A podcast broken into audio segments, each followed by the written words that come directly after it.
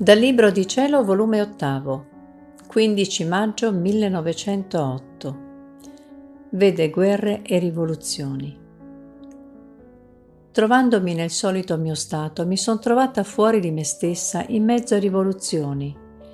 Pare che si ostinano sempre più nel voler spargere sangue. Io pregavo il Signore e Lui mi ha detto, Figlia mia, sono due burrasche che gli uomini stanno preparando una contro il governo e l'altra contro la Chiesa. In questo mentre mi pareva di vedere i capi fuggiaschi, il re che passava pericolo di restare come prigioniero e si metteva in fuga. Non so dire bene, mi pareva che cadeva nelle mani dei nemici. Tutti i ricchi passavano gravi pericoli e chi restava vittima.